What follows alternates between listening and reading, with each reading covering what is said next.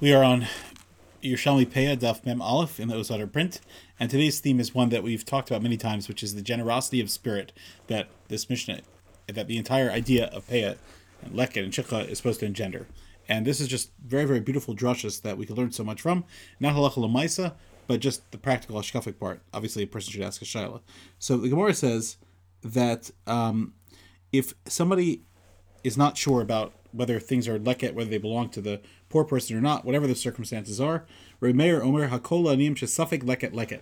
Rabbi Meir says is din that something that you're not sure about what it is, it goes to leket. Now we have a similar idea by tzedakah that if somebody uh, confuses tzedakah money, there are ways to deal with that. I'm not going to go into the exact halachic parts, but we know that there's a famous Gemara that says, "How do I know that I'm ben olam haba?" Because one time I switched out uh, the Moas Purim, which was meant for the aniyim, and I just gave everything tzedakah. And Rav Chaim Kanievsky Zatzal was very, very mocked on this, that it's brought down in many, many svarim about him, that if there's ever a safek about money whatsoever, he would just give it to tzedakah automatically. And it's a phenomenal thing to think about this, but it's erring on the side of caution in a good way. um, and that is really the theme for today that I, that I wanted to stress.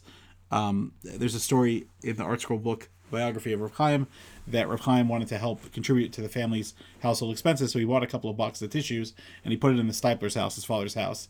And he came back a few weeks later, and it was still exactly where he left it. And his sister said, "Oh, uh, Abba didn't know where that came from, so he said we should just leave it, and whoever's it is, we should make sure to return it."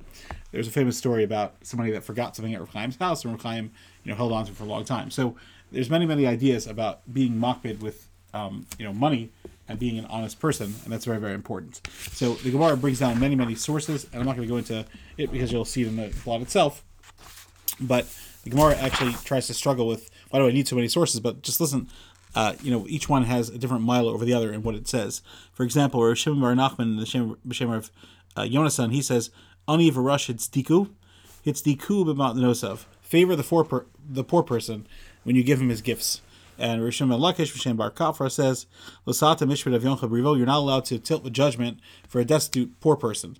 But Rivo in Mateo, you can't uh, do it when it comes to the din. Alva Mateo at Matanosa, but when it comes to the gifts, you should be extra generous.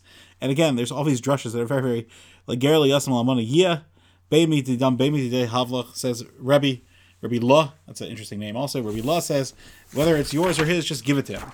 And again, this is the idea of generosity of spirit.